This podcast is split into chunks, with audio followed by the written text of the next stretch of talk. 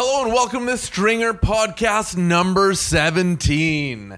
Another crossover episode. Yay! This week we have Matt D. Nicolantonio on the podcast from the 416 Sports Show.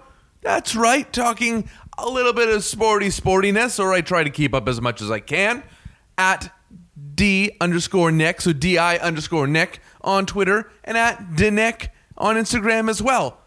Pretty exciting. Cool dude. I've known him for a few years, and we've been talking about this for a while. Actually, odd story. When I first was going to start the Stringer Podcast, he came in and helped us do a tech run-through, and to make sure, you know, levels were leveling and microphones were microphoning. So he actually is technically the first ever podcast guest. You just never heard it. But first, we got the weekend coming up, so it's time for the Stringer Big Weekend. Friday night, March 30th, Bad, Not Good. This one goes out to a good friend and absolutely rad producer, Aaron, who introduced me to these guys in one of her many music combos. And by combos, I mean she tells me what to listen to, and she ends up being right. 7 p.m., the Danforth Music Hall, which is 147 Danforth Ave, described as the ever-growing instrumental hip-hop, jazz, electronica trio. These guys definitely have a groove about them. Tickets are still available, so head over to seatgiant.ca and use promo code STRINGER. That's right. In the near future, you're going to hear more about this, but we're going to be teaming up with Seat Giant to bring you tickets to events in the city. So use promo code STRINGER. Just use it. Save a couple bucks that you didn't want to spend anyway, did you? And while you're there, buy tickets to whatever other awesome Toronto events you want to attend. Sports, music, movies, festivals, you name it, Seat Giants got it. That's all I'm going to say for now, but more in the coming weeks as we do our best to team up with these guys even more. Saturday, March 31st, Nerdgasm, a Del Toro tribute. That's right. How else do you want to spend your Easter weekend? Del Toro tribute? Why not? Featuring a blend of Toronto's best established and emerging talent in circus, drag, variety, and performance art, Nerdgasm brings Del Toro-themed dreams and nightmares to life with acts based on or inspired by Hellboy, The Strain, Blade 2, Crimson Peak, Pacific Rim, Pan's Labyrinth, and The Shape of Water, which many of you know, likely know, probably know, was filmed here in Toronto. 7 p.m. the Isabel Bader Theatre, which is 93 Charles Street West. $25, or if you're a student, it's only $20. So head over to nerdgasm.eventbrite.ca, pick up your tickets for Saturday night. Now Sunday, April 1st, April Fool's Day. Actually, we're going to stick with this circus theme, kind of this weirdness that we got going on from Saturday night. On Sunday, it's the Bazaar of the Bazaar. That's right, the Bazaar, B-A, of the Bazaar, B-I. Check out this on Sunday. The Bazaar of the Bazaar brings you arts, fashion, and crafts that are, well, different, interesting, weird, strange. Fill in yourself. One of a kind, macabre, whimsical, just things that flip your brain out. Everything is handmade and Canadian. So fancy that. It's 11 till 8 on Sunday at the P.F. Bauman School for Ballet and Creative Movement, which is on 6 Noble Street.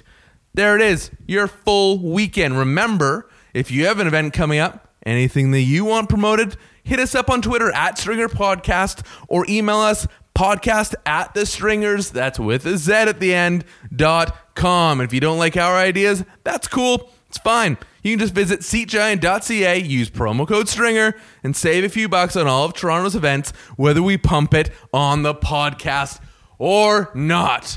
Wow, that's a lot of speaking. My throat's a little bit dry. All good. I made it through. Bit of a serious note now. Before we get to Matt D. Nicolantonio's awesome podcast, he joined us last week to record this. He came into the new studio that we got going on here. And since then, unfortunately, his grandfather passed away. So it's been, I would imagine, a heavy week for him. So if you want to reach out, give him a digital hug, tell him you're thinking of him. That would be really nice because all of us here, myself, Dylan, Luca, we certainly are. Matt, as you'll come to learn, is a really, really nice, cool, genuine dude who's just passionate about the work he does And yeah, when something like that happens in your life, it's pretty shitty. So, Matt, we're thinking of you. We love you lots. And we're wishing the best for your family. So, without further ado, we bring you Stringer Podcast number 17, our second crossover episode with the 416 Sports Show and Matt D. Nicolantonio. Cue the sax!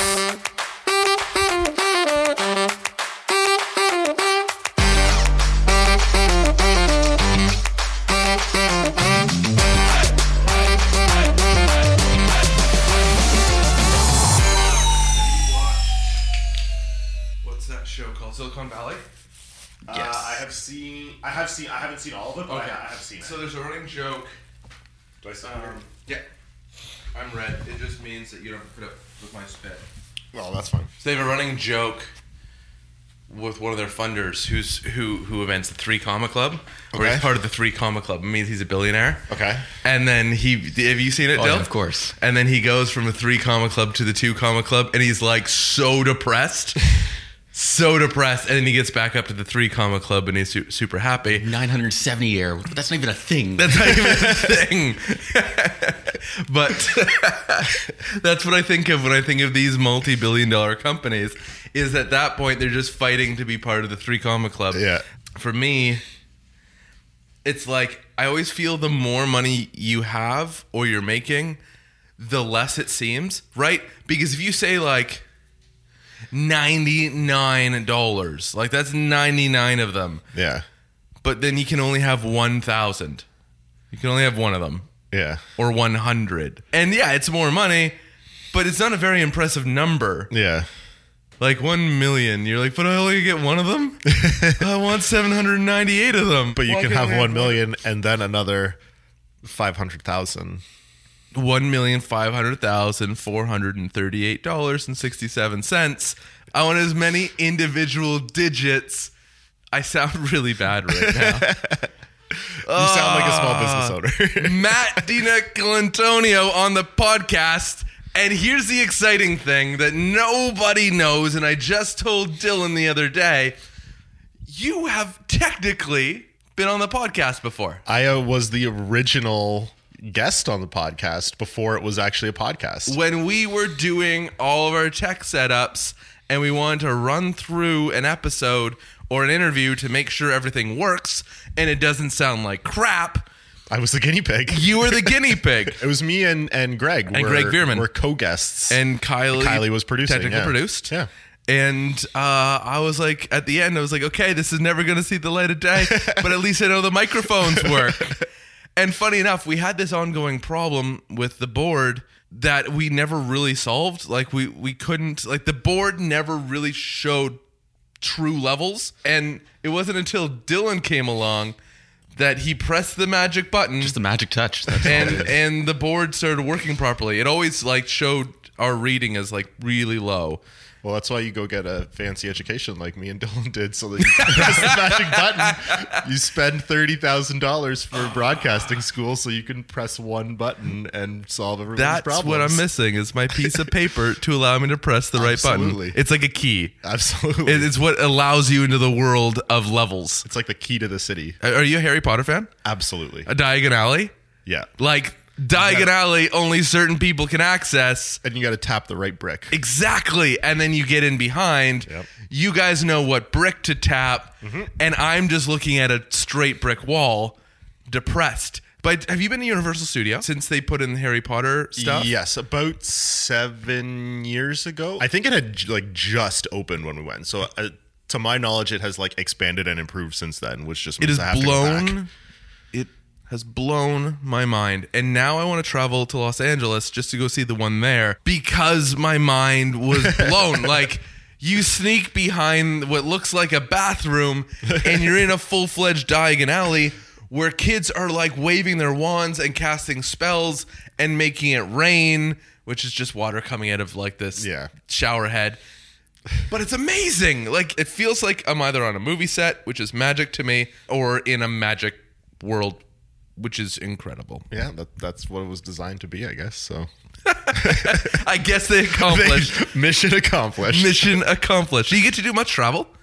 Not anymore. No. I did some travel for work too before I started MLSE, but now it's that freelance life. I joke that, you know, I get as many vacation days as I want, but you don't get paid if you take them. And you're worried there's no work on the other side. Like, yeah. I don't know about you, but I just keep taking on more and more and more. Yeah. Because I have this like part of my brain that says it's going to dry up. As a freelancer, they always tell you, you know, never say no to work, or, you know, never not really take time off, because when you go on vacation, there's 10 people behind you that are going to do the work for you. And then, if, you know, if the bosses like what they do better, then, you know, because you went away for a week, now you don't get to work at all. So I don't necessarily always look at it like that doom and gloom, but it's kind of the same way. It's like, I'm just always, you know, during the winter, you know, I do a lot of work with Leafs and Raptors games. So, you know, I don't really want to miss any of that. And then summer comes around and it's much lighter in the summer. I can take, you know, vacation a little bit now. And a couple of years ago, we went to Florida. My parents have a place down in Fort Myers. So we took a week because it was like, yes, there's not a lot going on. I can go this year. And, but we didn't go anywhere last year. And now it's like, I'm getting married this year. So it's like, save up for the wedding and the honeymoon. So congratulations. Thank you. Yeah. So now it's like, we can't afford to go on vacation. No. We have so much other stuff to pay for. Life gets so much more complicated the older we get, where it's just like, it's like playing a video game. Like in the first couple levels, you love it because you level up your character so easily. You're like, oh, I just have to beat this one guy and I level up to go to 3. And then you get to like level 12 and it takes you like weeks to go to level 13. Yeah. That's life. Yes. It's a metaphor to life, because it's like, listen, the older you get, the harder your next benchmark is to achieve. Absolutely. It's stinking depressing, man. I just want to keep leveling up every other day for the rest of my life. Yeah. So, first of all, for those who didn't read the little headline, this is our second crossover episode. Sports, it's funny. I say this all the time. I've worked in sports specifically for about a decade, and yet I wouldn't classify myself as a sports guy. Mm-hmm. I'm like a story guy for sure. I'm all these different things. Sports, I like it. It entertains me, but stuff doesn't stick in my head the way it does with some people. And we have a mutual friend, Dave Leader. Mm-hmm. Dave has this uncanny ability, and Dylan too, and probably yourself as well, but just to like recall the string of events over 3 years that leads that person to this current day. It's like, oh yeah, it's just like when he was with the Schmuffelschmips and, you know, he played against the Pirates, and then, you know, that led him to a career change where he then joined football and played for the Patriots, and then he went over to hockey. And I'm like, how do you know all of this? I am 100% like that. Has Dylan ever told you about the game we used to play called Guess That Goal Score? No. So when Dylan and I were both working with the MAM department with MLSE, one of our main jobs was to catalog all these assets, and a lot of them were like old Leafs games or Leafs game in an hour or whatever. So these games that are probably from about a decade ago at this point, maybe eight to 10 years ago. And so we'd go through the game and, oh, look at this game from December 2009. So we would just turn to each other every once in a while. And so we'd have to pull up the box score and fill in information or whatever. So it's like this Leafs Islanders game from 2009. And Dylan would turn to me and he'd say, Leafs beat the Islanders 5-2. This was the date. Guess the goal scorers. And so I would have to say, okay, so it's 2009. So it's probably, I'm going to say Jason Blake, Darcy Tucker, you know, XX and X. And, you know, we'd try and get as many correct as possible. And then when you couldn't get you know, if there was one or two that you were still missing, we would give clues about this player. And it was, okay, so he played for the Ducks, the Rangers, and the Sabres before coming to the Leafs. He was drafted by this team in this year. And so we're just giving each other clues. And more often than not, we would guess it because we just know all of that information. We were very productive. Evidently. Now, I'm trying to decide, would this succeed as a game show or would it fail miserably? We contemplated pitching it as a show for Leafs TV. We ultimately didn't, because we think that nobody would be as interested in it as we are. I remember when I was working in a digital department, and a very dear friend of mine, and someone I want to have on the podcast at some point, Chris Clark, would bring out like a sports card, and he would read the back of it, and it was like, guess who this player is. I had none. Like, I wouldn't even vote. Like, I wouldn't even put in a guess. I'm like, I don't know. And then he chucked the card at you if you're right, and you had to keep it. like at your desk as if this is how many trophies I've won. I do like doing that just to freak people out sometimes about like how much useless information I know. More recently, there was somebody in our apartment came by, and it was even just stuff from this year. It was like, hey, I need this Leafs Islanders game from this year. Like, can you restore the file so that I can edit from it? And they weren't asking me, but I was beside there, and I was like, oh, do you need the January 31st game? And they're like, no, the more recent one. I was like, so that would be February 22nd?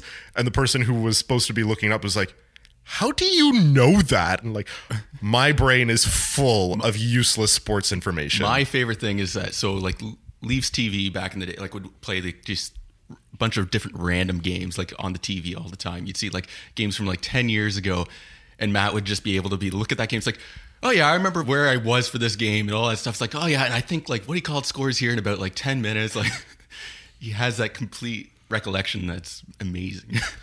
All right, we're gonna get off sports at some point.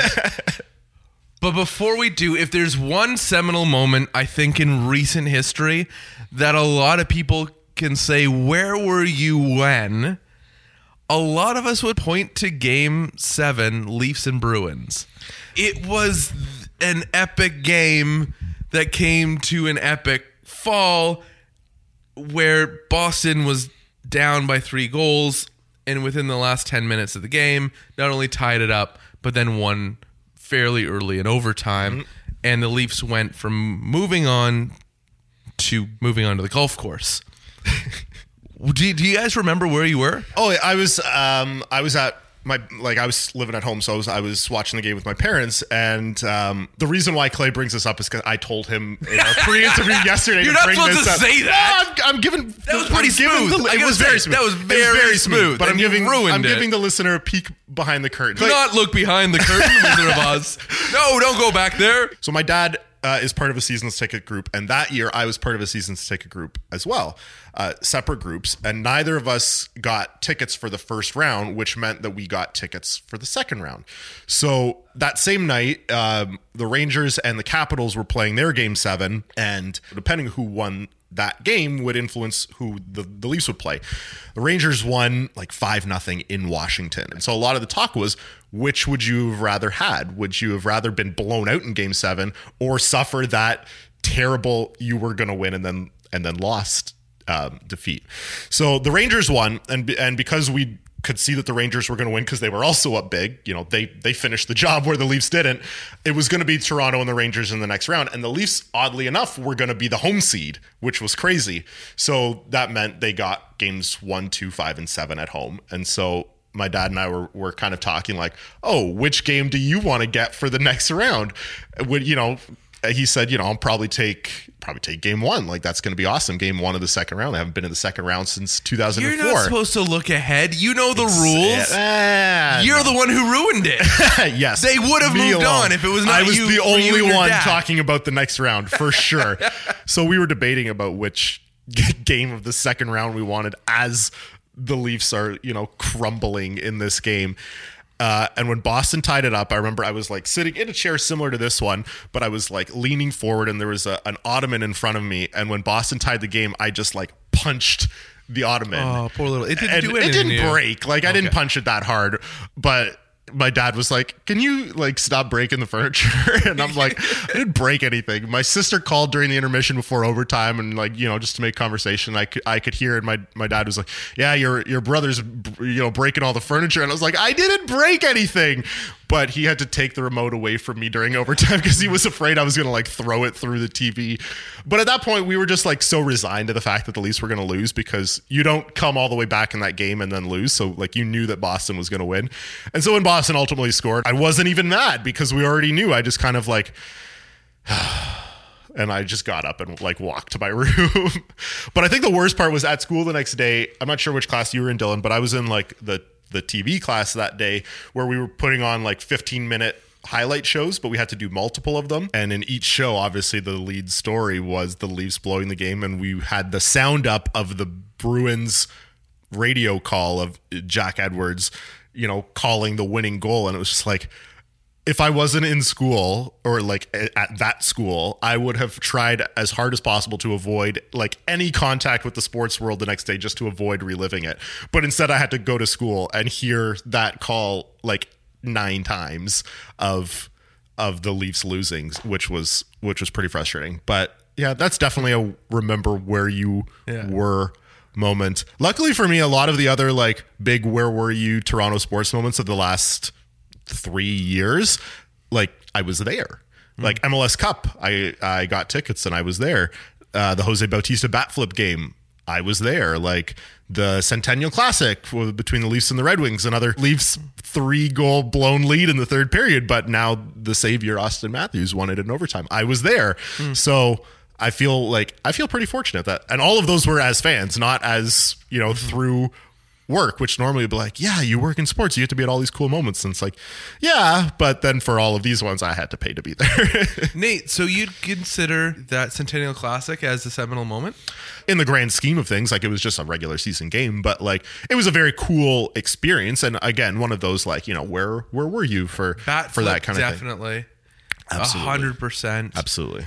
MLS Cup, even though I guess maybe like it's a championship, you can't roll like it is a championship, but the bat flip, like yeah, the bat flip was everyone. It was like a shockwave went out, and everyone heard about the bat flip. It became a thing. That's a moment that, while it's great, would have been so much better if they had won that year. Like it was absolutely a great moment, a great game, but it was in the first round. It was a series clinching game. But they ultimately lost in the next round, which wasn't even the final round. So it's like when people put it on the list of like all-time great Blue Jays home runs, like of the moment, like, yes, it's great, but it had nothing to do with a championship. So it's like it goes Carter. A little bit farther. Yeah, like it's not Joe Carter, because that was literally a home run to win the World Series. But it is probably number 2. I would think, just given the time that's passed since Joe Carter, I would imagine Batista would be first. Yeah, recalled. It's definitely a generational thing. Like for me, I was 4 when Carter hit the home run. I don't remember it. Oh man, don't say that. I'm sorry. As the resident old man in the room, I draw the line when you mention the age when he flipped his bat. Right. For a lot of people, it's that was their first, you know, Blue Jays playoff experience. On my personal list, yeah, it's probably number 1 because I was there. Even if I was old enough to remember Carter, I might still put Bautista's first because like I was in the frickin' building when it happened. I would have loved to talk to him about that and more like the effect that it had on a city. Yeah. And I feel the bat flip gave Toronto, it was just another piece that gave Toronto a reason to be proud of itself instead of always putting itself in second or third or fourth place. Mm-hmm. Was that was the night that TFC clinched a playoff spot? For the first ever time. Yeah. So, and I remember I was working that game. Yeah, so and I know Dylan was as well. And I just remember thinking like, man, TFC waits 10 years for like an opportunity to finally get in the playoffs, and their Thunder totally stolen. I want to do a piece that looks back on that night because I know there are fans that were at both that was there for the bat flip, and then as soon as the game ended, ran over to BMO Field, and because Sebastian Javinko's goal came late in the second half, I want to say around the 78th or 80th minute, they caught the goal. Yeah. And the goal came in second for goal of the year that year. And because it was fantastic, it wasn't just what it did for the team. It was an unreal individual effort. And it lost to a goal that looked the exact same. Yeah. Like legit, it was a coin toss at that point because like one was going right and the other one was going left. But essentially it was the exact same goal. But I would love to get together a group of people and really dig into what that night was like, because I believe, although there's a lot of these individual moments that have happened for teams over the years, there isn't a crossover moment like that. Yeah. Now I'm curious, what makes it so attractive to absolutely drown yourself in this world? Like, and you're not dying, but you are like trying to catch your breath in everything that's going on.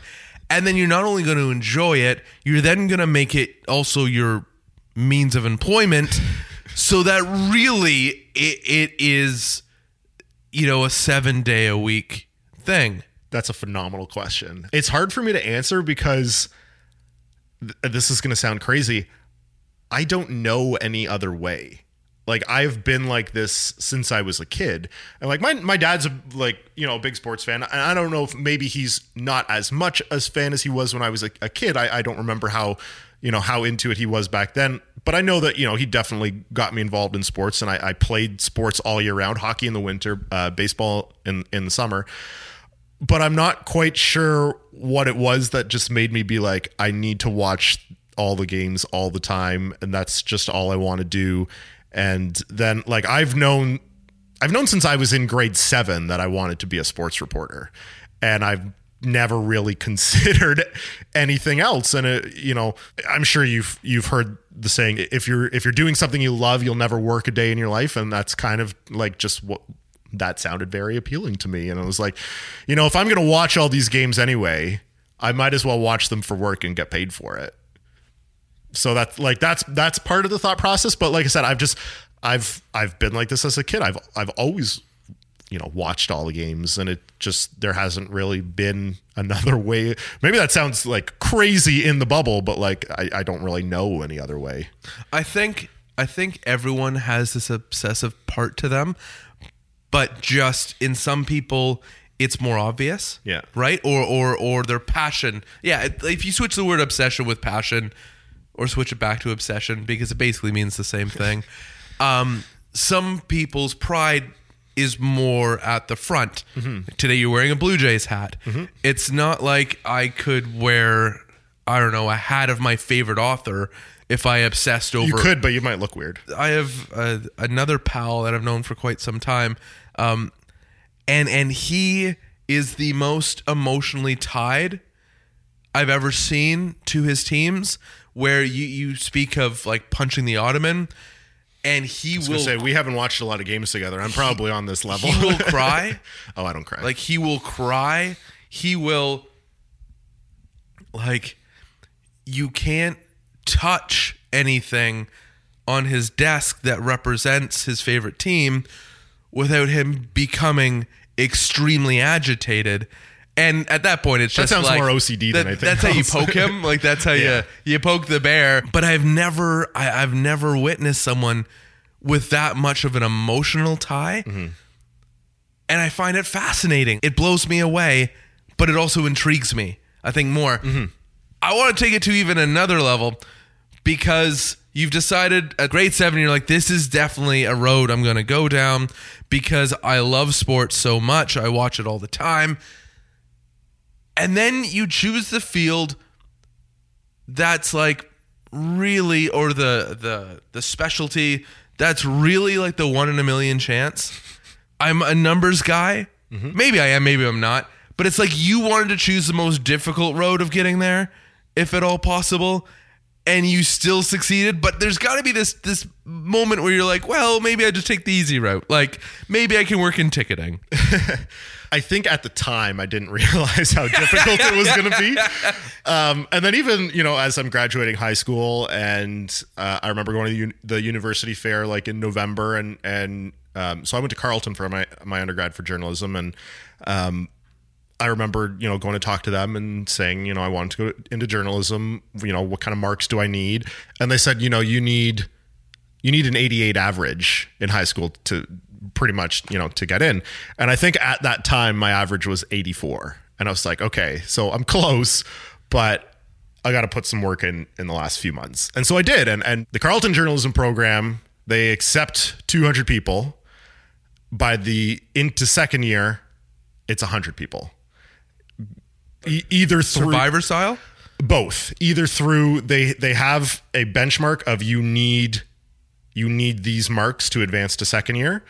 But there's also a lot of people who get into the program and realize that's not what they want to do, and they'll drop out of their own accord. So 200 start, about 100 into second year. Our graduating class was, I think, 73 at the end of 4 years. Then after that, I was like, this was great, but want a little bit more specialty. So, and I had heard of the place that Dylan and I went to school together. It's called the College of Sports Media. It's a private college here in Toronto. I'd heard of it, I think, when I was in my second or third year at Carleton.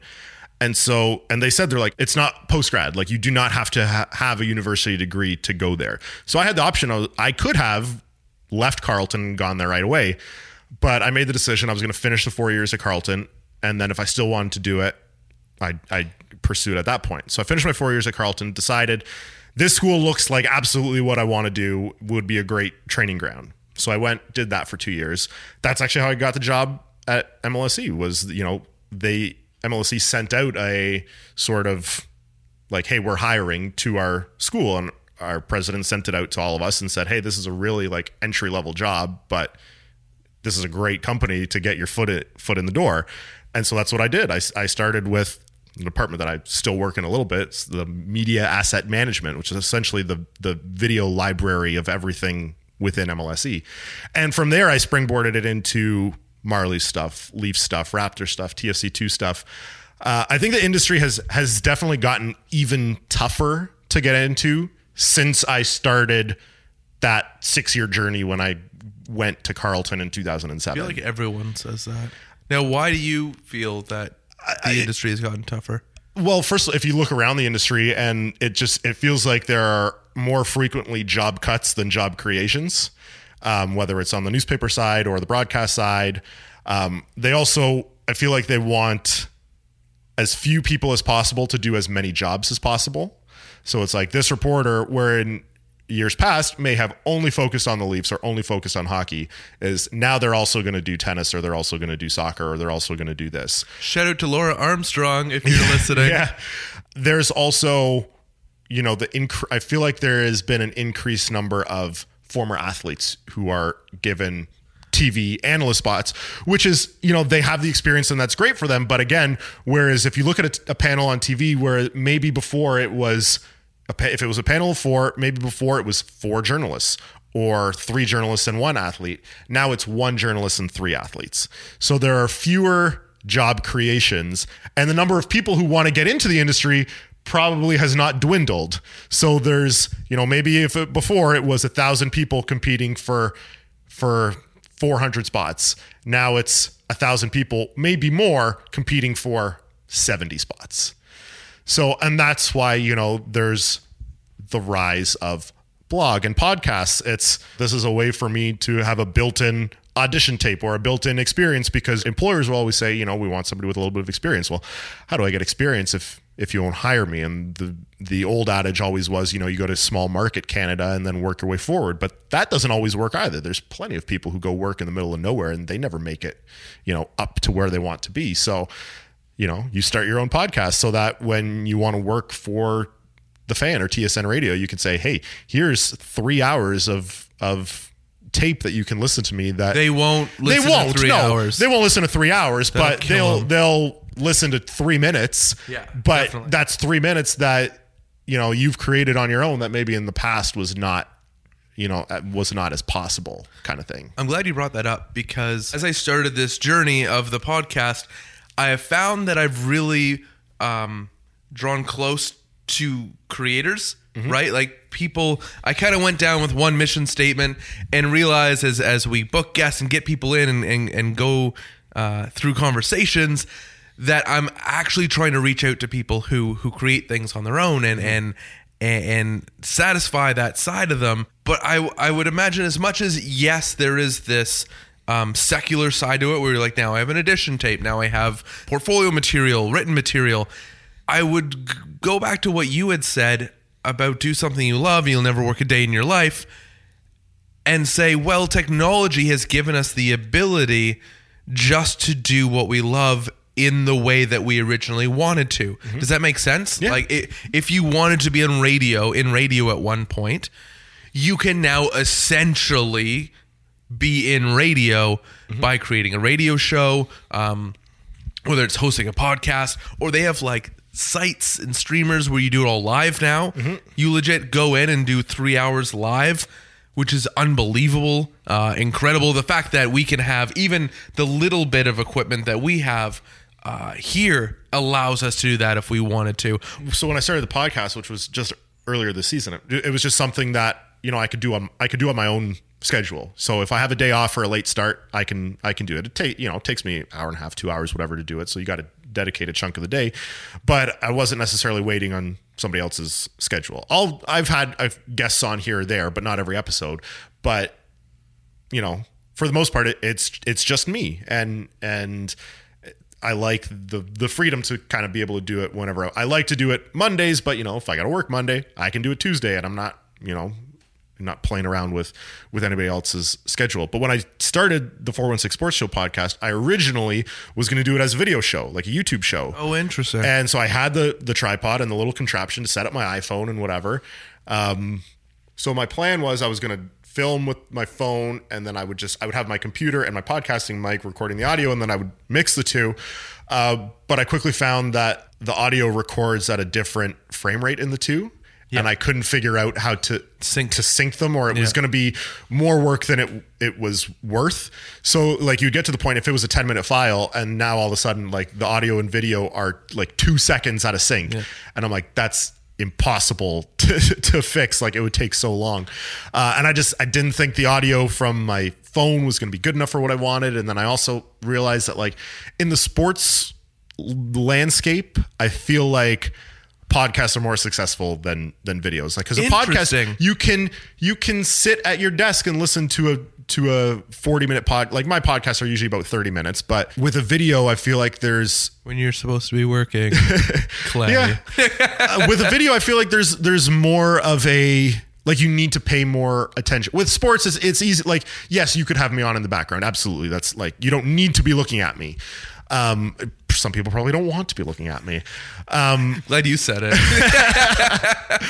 But I just feel like in this market, people are more likely to listen to a podcast than fire up YouTube and watch a 7-minute video.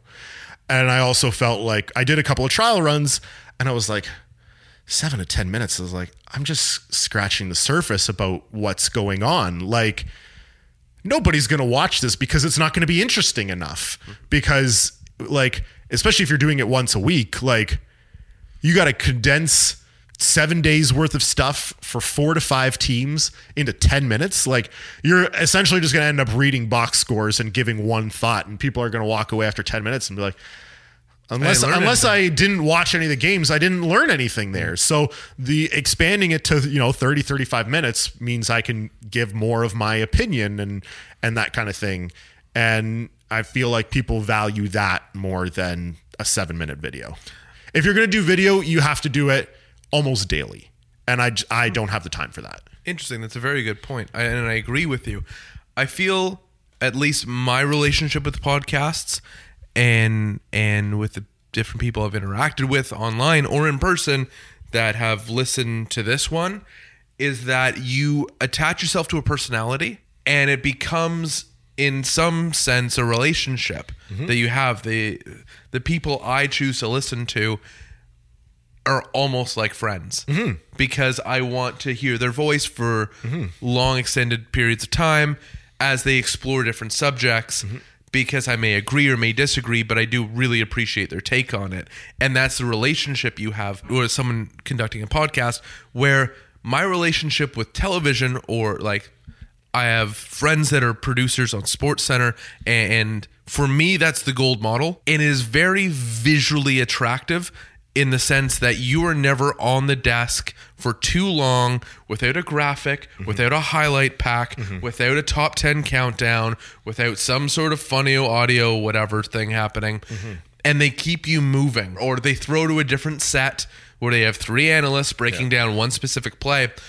They keep things moving extremely well, where it can even be on in the background, but if something catches your attention, they're like, coming up after the break, or coming up next, we look at Austin Matthews' goal against Detroit, and you can look and see something in 30 seconds and now be more informed or better for it, where it becomes very hard when it's talking heads on a desk for like 30 straight minutes. The relationship you have between the two mediums is extremely different, and that's why it was me falling in love with podcasts and with the different personalities that then made me want to use this format to explore the friendships I have already. And so now essentially I get to listen to you, Matt, for an hour.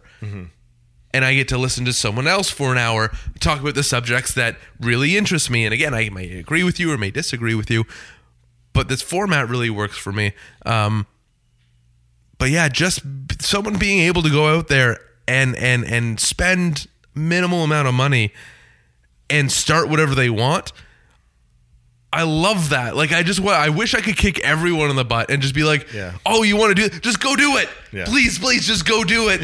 Because I'll probably end up listening to you and falling in love with your silky, silky voice. I love the fact that you said, you know, the relationship with podcast hosts, even if it's people that you have never met and don't know. Completely. But if you listen to their podcast, you feel like you're part of the group, connected. So the example that I'll give, and I am the same, I love podcasts. I listen to podcasts. I don't listen to a lot of podcasts, but the ones that I do, I will listen to pretty much every episode. So I'm constantly listening. And this is going to reveal part of my dorky side is, so I'm a huge fantasy football player. Not dorky. Fits the mold. It fits my mold, but like a neutral Dylan's observer. A commissioner, aren't you? Don't you commission? So am I. Anyway, this is not the point of the story. Can we go back and talk about Harry Potter? We can't. After this, we'll talk about Harry Potter. So during the football season, I listened to 2 daily fantasy football podcasts. Holy smokes. Yeah. That are about an hour each. So I'm like, every day I'm listening to 2 hours of fantasy football podcasts. But one in particular, the ESPN one, they definitely make you feel like you're part of their group. I feel like they are my friends, or I am friends with them, and I know so much about their lives. And it's like, that's kind of weird. And they volunteer all that information. They tell their own stories. So it's not weird, but it's like, I know so much about them. They know nothing about me, but I feel like we're all friends, which is very, very interesting odd feeling. It is. It's extremely odd. And so then like, it does get to a little bit of a point when the football season ends and they're not doing podcasts every day, obviously, that it's kind of like, oh, I kind of wish that they would just do a podcast about like other shit, so I could listen to them talk for an hour every day. Like I would listen to them talk about other stuff. And they actually, last year, they did do a couple of like sort of like spin-off podcasts. Like, I don't remember what it was about. Like, what was that show that everybody was watching? Making a Murderer. Oh, I haven't seen it. I never watched it, so I didn't listen to the episodes. But they'll see it. Of course, they'll see it. They did a few episodes because, everybody had their own theories about that show and the case and whatever. So they did a couple episodes on that. And I was like, man, I wish they had done it on something that I follow, so I could have listened. Like the ultimate crossover for me would have been if they had started doing a Game of Thrones podcast, because Dylan and I listen to Game of Thrones podcasts as well. But yeah, it's just like, it's crazy that you can sort of immerse yourself into their lives and stories. And like, they have thousands or millions of people that have immersed themselves into their lives. Do you want to talk about Harry Potter now or something else? Like I sometimes feel like a fish out of water because I'm just watching things happen. And in fantasy, it's something that I have tried to get into, fantasy like sports. But then I realize that like you have to daily update your rosters. I don't know. Like it just seems like there's a level of commitment. Rolling the dice all the time for me. Or then the guy that I benched went off for like a whole whack of fantasy points. Well, you got to live with that. and then it just becomes a frustrating game that I feel I can't win. But yes, some people feel that way. But also you say, you got to update your rosters every day. And like I said, there's a level of commitment. But I would also say if you're not ready to make that commitment, don't do it. Because there's nothing worse than being in a league with 2 or 3 guys who just aren't in it anymore. And then it's like, you've got 5 superstars on your roster and you're not even paying attention anymore. Or it's like, even if you didn't bet, even if they're in your lineup, but it's like, you're not participating in the league anymore, but you can fluke your way into a victory. I'm pretty sure. And maybe we shouldn't out him like this, but Jeff Landicho, producer of Open Gym, has been in the 307 Fantasy Hockey League for years. I'm not sure he's made one transaction in the 4 years I've been in the league. But he has Ovechkin. But he has Ovechkin and Patrick Kane, I'm pretty sure. So it's like his team is always good just by accident because it's a keeper league. So he has good players. But it's like you can lose to him without him ever paying attention just because he has good players. And there's nothing more infuriating than that. This is how I know I don't fit in with the sports world. I worked in that building for 9 years and I never knew there's a 307 hockey pool, nor was I ever invited. Whatever, man. I don't need them. I'll be cool over here because you know who I got to meet on the weekend? Deanna Troy. Marina, no, it doesn't do it for... No. Oh my goodness, I can't even talk Star Trek with you? No. Ah, we saw Star Wars though together. No, we did not. We didn't see Star Wars together? No. Are you no Star Wars? No Star Wars. I'd like none of them? I've seen A New Hope. Is that the first, the 1977 one? A New Hope? Is that what it's called? Okay, so here's the thing. I had never seen any of the Star Wars movies when I got to university because I had spent so much time watching sports. Like there are a list of movies that we won't bring up that you would yell at me for never having seen. And can you give me like one more? No, I'm not going to do that. And people say, oh, how could you never have seen these movies? And it's like, well, I was watching the hockey game instead of watching movies. That's literally all it was. So I got to university. I'd never seen Star Wars. The amount of like pushback that I got and like people essentially saying that I was crazy for never having seen it. And then it kind of became like a principal thing that I was like, I purposely didn't watch it to bother them even more. And then it just got, I kind of just like dug the hole deeper and deeper and deeper and deeper. And it got to the point that because so many people so often, so adamantly told me that I needed to watch them, that I didn't want to watch them. And I never wanted to watch them. And sometimes I'll joke around and be like, oh, I hate Star Wars. It sucks. It's the worst. Like, I don't actually feel that way. It's just, I've never seen it. And now I feel like it's too late for me to see it because... Oh, it's never too late. It's never too late. So like I said, I've seen... Please tell me I'm right. A New Hope is the one, the first episode four, but the first movie in 1977. Yes. I saw that one maybe 2 years ago. And instantly a ton of references that my roommates make all the time like became clearer to me. But I also I watched it and I was like, maybe because I've dug myself so far down the hole, I've also kind of like, I don't really want to watch. Like I don't really have any interest in it to this point. I feel like it, when I say it's too late is like, I feel like it's something that to fully appreciate, you need to have watched earlier in your life. Interesting, because it becomes a nostalgia thing. Yes. As much as anything else. Yes. And I feel like I'm so far past that point that now it's just a space Western movie that got a lot of hype. And I'm like, could I do without ever seeing all the rest of the movies? Yeah, probably. I think you could go and watch episode 7 and be back on track. I'm looking to Dylan to see if he agrees because he's basically my safety blanket whenever I say something that might get me in shit on the internet. And let's be honest, when you're dealing with Star Wars and telling someone that you can just pick up later... you some get people shit will on. Probably say, no, you're crazy. You need to watch every definitely. Second. Well, you have you understand who Luke Skywalker is. Yes. And who Leia is. Yeah. And Darth Vader. Mm-hmm. I think you could pick up on the Bad Robot, J.J. Abrams, episode 7. If not even that, like Rogue One, I think is just that, like its own little thing. Like it's really? Just, yeah. You think Rogue One? I think that might be the most accessible. But would you watch it as a one-off or would you start watching there? I think it can be a one-off. But it doesn't make sense. Why doesn't it make sense? He's seen episode 4, though, so, like, what else does he need? But he hasn't seen episode 3.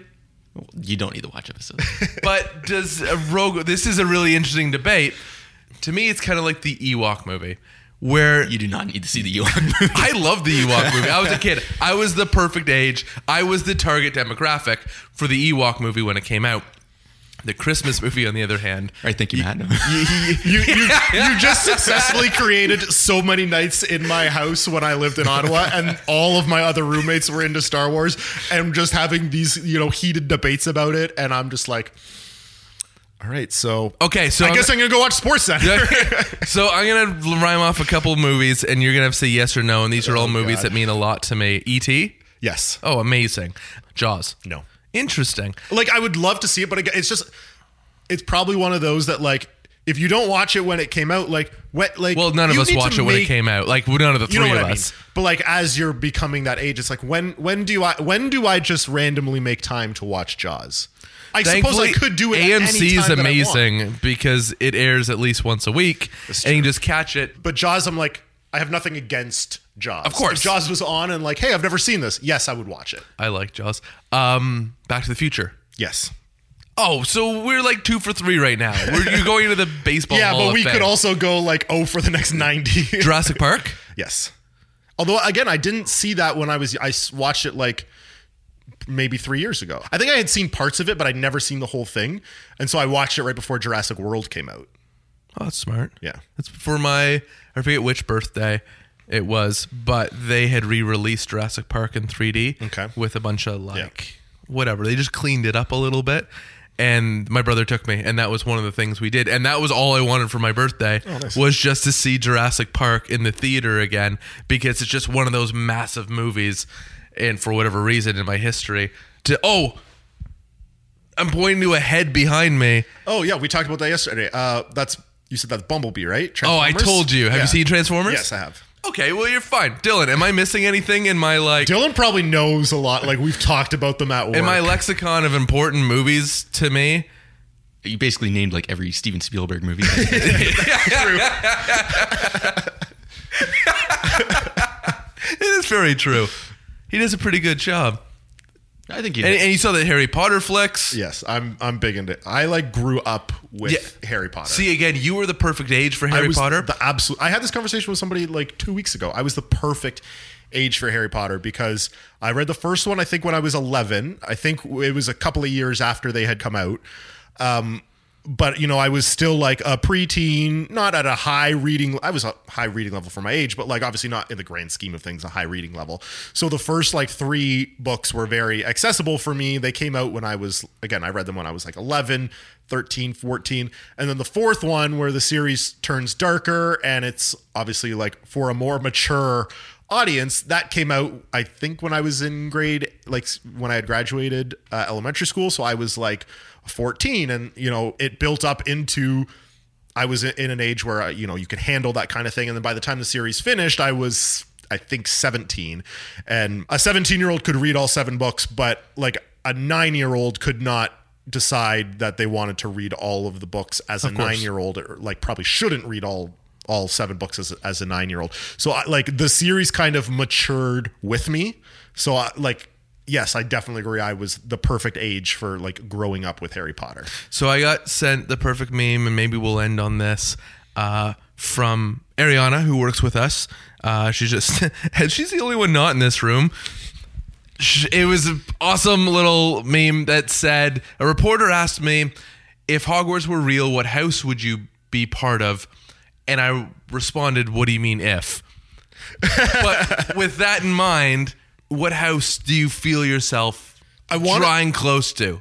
It's so cliche. I want to say Gryffindor. Everybody loves Gryffindor. Not everyone. You would be Gryffindor, though. It's almost like kind of like braggy. Like, yeah, I'm in Gryffindor because like in the arc of the books, like it's the best, quote unquote, best house. It's like the jocks. Yeah. The jocks are in Gryffindor. They're like the popular Harry is kids. Not a jock. I guess Harry was a jock. He was really good at Quidditch. Yeah. He's great at Quidditch. That's true. He's a protege. Neville is not a jock, and he was in Gryffindor. True. But I think if it wasn't Gryffindor, I could see Ravenclaw. You can only pick one. Duh. Gryffindor. Dylan, do you know a house? Then I'll take Gryffindor. Yeah, I think like Hufflepuff. I could. Dylan's got a big heart. One of those unassuming. Yeah, I think Dylan's got a big Hufflepuff heart. And Ravenclaw, I think. Like I could. My fiance says she would be Hufflepuff, and she is like adamantly proud of it. She's like, I would definitely be a Hufflepuff, and like most people are like, oh, it's Hufflepuff. Wasn't Luna Hufflepuff? Luna was Ravenclaw. Oh, she was Ravenclaw. I love Luna. Yeah, Cedric Diggory was a Hufflepuff. Oh, he was a jock. Dang. But none of us here are Slytherin. I think that's just... No, I don't think any of us are Slytherin. I'm definitely Ravenclaw. Like that, Ravenclaw has had my heart from like day one. Nothing wrong with that. I'm all in. I realized that just the other night because I Google things just because when it's light, you can look up all the characters that are part of each house on Wikipedia, on a very special Harry Potter wiki, which I'm very appreciative for. Mm-hmm. I named my cats after Harry Potter characters. How many cats do you have? Right now we have two. Right now? Well, we're thinking of having a couple more, but we thought we'd buy a house first and settle down a little bit. No, the rule is there's not allowed to be more cats in the house than people. No, but I'm like a few years ago we had one. It was Gibby, named after Blue Jays manager John Gibbons. Unfortunately, he passed away soon after we got him, and then we got two new little Rugrats, and we decided to name them after Harry Potter characters, so they are Luna and Oliver. Aw, see, what a perfect way to end the podcast. Matt, it's been a blast. 416 Sports Show. Look it up on all the places you look up podcasts. Mm-hmm, absolutely. And you can listen to his sweet, sweet voice. And we'll plug the other one as well, the Seventh Inning Stretch podcast. And that's exciting that it's coming back with the Jays season. Mm-hmm. It is. I'm very excited. I'm always super excited when baseball comes back. Baseball is like, I feel like Canada, more people like hockey. It's like, it's not taboo, but it's like a special little like clique that really enjoys baseball too. But it's also like the weather theoretically is supposed to be getting better. My birthday is around opening day, so it's just like, it's always a happy time of year for me. Happy early birthday. Thank you. That's very exciting. My birthday's coming up. Dude, do you have plans yet? Do you know what you're doing? We talked about this briefly yesterday. I'm working on my birthday. It's the TFC. It's the TFC2 home opener that night at BMO, so I will be down at BMO, 7:30 kickoff, TFC2 and the Ottawa Fury. Oh, bring on Ottawa Fury. Yeah. I was out there for a game last year in Ottawa. It's a great spot. So good luck. I have to get out there. Thank you. We will have to. I would say I'd come on your podcast. I don't know if I'd say any words though. You would have very valuable TFC insight. You think? Even I don't know. Even you say that you're not a sports guy, but when you're around the team for that long, I have to assume you learn some things even by accident. I just bump into them and they just fall in my pocket. Well, like you have regular access to a lot of guys on the team, and it wouldn't necessarily be the type of analysis that is normally on my show. And like, no. Like I have Terry Dunfield on as like my soccer insider, and he is a former player. So he had, the X's and O's, and, Columbus likes to attack down the wings and they're going to try and, press Toronto this way. You have a different, but still immensely valuable insight. Well, as the famous coach Jack Armstrong says, it's not about the X's and O's, but the Jimmies and Joes. And I know the Jimmies and Joes far better than I know the X's and O's. So from myself, Matt, technical producer Dylan Wilson, and we can't leave out Luca Celebre. Poor guy. He combs through all of these podcasts, and he never gets the love he deserves. So I want to make sure, Luca, you definitely get the love from all of us, even though you're not in the room. Love for people behind the glass. That could be another podcast. Oh, we got to talk about this after. We like to end every podcast the exact same way. I'm hoping you can help me out with it. Okay. I'm a big believer of just like self-care, in the sense that if you kind of take care of yourself in the little ways, it manifests itself in the bigger ways. And so I always like to say, take care of yourself. And then we throw in and eat your vegetables, because that's the nice little reminder for everyone to just, do the little things. So from all of us here at the Stringer Podcast, please, please, please be good to yourself. And eat your vegetables.